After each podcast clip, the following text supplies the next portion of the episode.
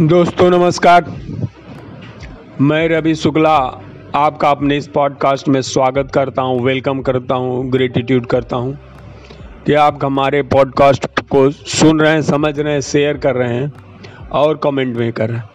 दोस्तों, मैं आज आपसे एक ऐसी चीज़ के बारे में बात करूँगा, जो हमें व्हाट्सएप पर मिली है। हमारे किसी दोस्त ने भेजी है, लेकिन वो हमारे जीवन के लिए बहुत ही आवश्यक है। और यदि हम उस पर ध्यान देते हैं तो हमारे जीवन में अमूल चूल परिवर्तन हो सकता है। वो हमारे दोस्त हैं एक, सुरेश काला जी उनका भी आभार कि इतनी अच्छी चीज़ उन्होंने भेजा। तो उसी के बारे में हम बात करेंगे। और इसका शीर्षक क्या है कि अपने साथ कठोरता का व्यवहार ना करें। मतलब क्या है कि अपनी अतीत की हुई गलतियों को बार बार दोहराए मत बार बार उस पर अफसोस न व्यक्त करें, उसका विश्लेषण करके उसमें अपने आप को हमेशा दोषी न ठहराएँ। उन चीज़ों के लिए कि जिसको करने में आप असफल हो गए या कहीं कोई निर्णय आपका गलत हो गया, या पैसे के बारे में आपने कहीं कुछ ऐसा खर्च कर दिया कि जो नहीं करना चाहिए था। और भी बहुत कुछ चीज़ें हैं कि जो हमसे आपसे हो जाती हैं। तो ध्यान देने की ज़रूरत है कि उन चीज़ों पर आप बार बार चिंतन करके अपना सिर मत पीटिए, अपने आप को दोष मत दीजिए। क्योंकि जो भी गलतियाँ हमें होती हैं उससे हमें कुछ सीखने की ज़रूरत है और सीख कर आगे बढ़ने की ज़रूरत है। अगर हम सेम गलती बार बार नहीं दोहराते हैं, रिपीट नहीं करते हैं, और उस गलतियों से कुछ सीख के आगे बढ़ जाते हैं तो ये बहुत बढ़िया है और इसका मतलब है कि हम सही रास्ते पर चल रहे हैं। बिल्कुल सही रास्ते पर। अगर हम वही गलती बार बार दोहरा रहे हैं तो ये तो हमारी गलती है, कमज़ोरी है। लेकिन हम अगर अपनी गलतियों को रिपीट नहीं कर रहे हैं और आगे बढ़ जा रहे हैं, उनसे सीख लेके। आप देखेंगे बहुत सी गलतियाँ होती हैं हमसे आपसे, लेकिन वही गलतियाँ कारण बनती हैं हमको, आपको आगे बढ़ाने का। उन्हीं गलतियों से और उन्हीं भूलों से, उन्हीं असफलताओं से हम कुछ सीख के आगे बढ़ते हैं। शास्त्र में भी कुछ उदाहरण ऐसे हैं कि जिसके द्वारा हम आप जान सकते हैं कि अगर वो गलती नहीं होती तो जीवन में चमत्कार नहीं होता।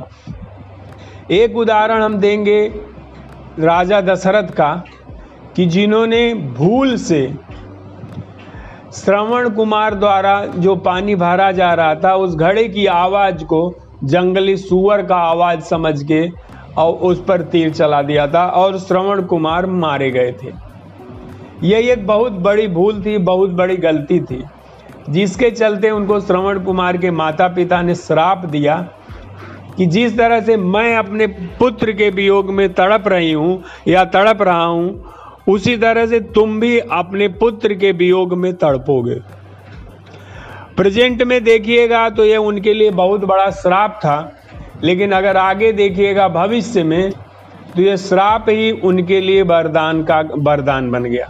कैसे? देखिए, बुढ़ौती तक या मतलब मतलब काफ़ी एज हो जाने के बाद भी उनके पास कोई पुत्र नहीं था।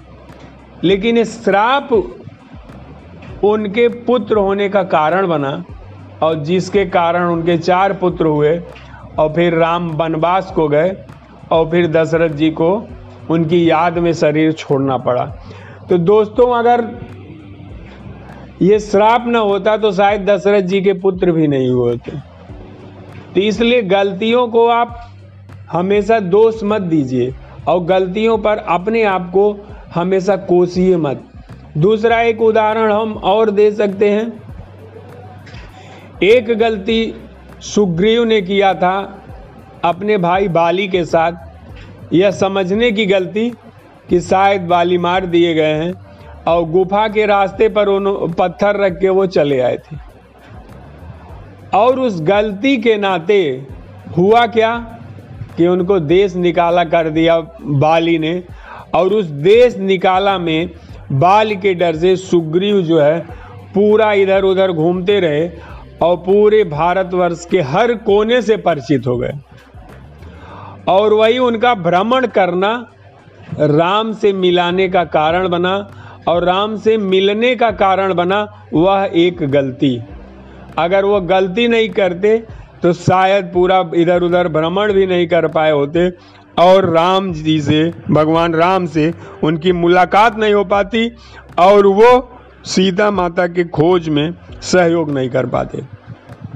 तीर इस तरह से एक नहीं, अनेकों उदाहरण हैं कि जहाँ आप देखिएगा कि अगर आप गलती करते हैं तो गलती की सीख से आप आगे बढ़ते हैं और वही आपके वरदान का कारण बनता है। जो भी। और ये भी निश्चित है कि हम आप मानव हैं, इंसान हैं, और इंसान में गलतियाँ होना स्वाभाविक है। गलतियाँ होना स्वाभाविक है। और ये हमारी वास्तविकता है कि हम गलती अगर नहीं करेंगे तो ये भी निश्चित है कि हम सही काम भी नहीं करेंगे।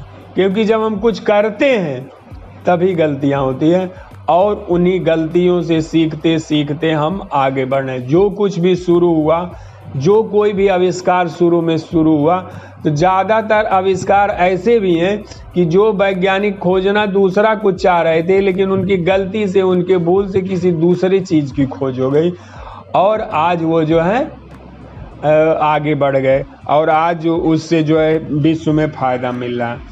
तो गलतियों को अगर आप समझना चाहते हैं तो इस तरह से भी समझ सकते हैं कि आप अपनी सारी गलतियों को एक तरफ़ लिखिए और फिर उनका मूल्यांकन कीजिए सूक्ष्म दृष्टि से कि देखिए उन गलतियों से आपको क्या फ़ायदा हुआ है और उस गलतियों से आपको आगे बढ़ने में कहाँ तक मदद हुई।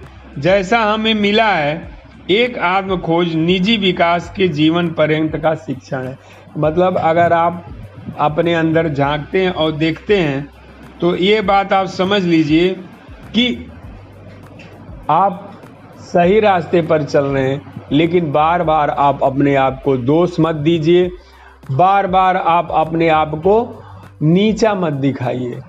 आप जो भूले हुई हैं, वो होना ही था। एक सिस्टम है कि इतिहास अपने आप को दोहराता है। जैसा कि एक फ़िल्म में राजेश खन्ना ने कहा है कि ये दुनिया एक नाटक है। यहाँ हम आते हैं अपने रोल को बजाने के लिए तो दोस्तों, ये समझिए कि हमको रोल हम जब बजा ही रहे हैं तो अपना बेस्ट दी बेस्ट रोल करें, जिससे उसका बेस्ट दी बेस्ट एक्टर का खिताब मिले और हम जीवन पर्यंत सुख, शांति, समृद्धि का जीवन जीते हुए जाएँ। इसलिए अपने प्रति कठोरता न बरतें, ऐसा व्यवहार न करें जिससे अपनी ग्रोथ रुक जाए उस बिल्ली की तरह न बने कि जो एक बार जलने के बाद जो है दूध से, गर्म दूध से जलने के बाद ठंडा दूध पीने में भी संकोच करती है या डरती है। थैंक यू दोस्तों थैंक यू थैंक यू आप सबों को। Thank you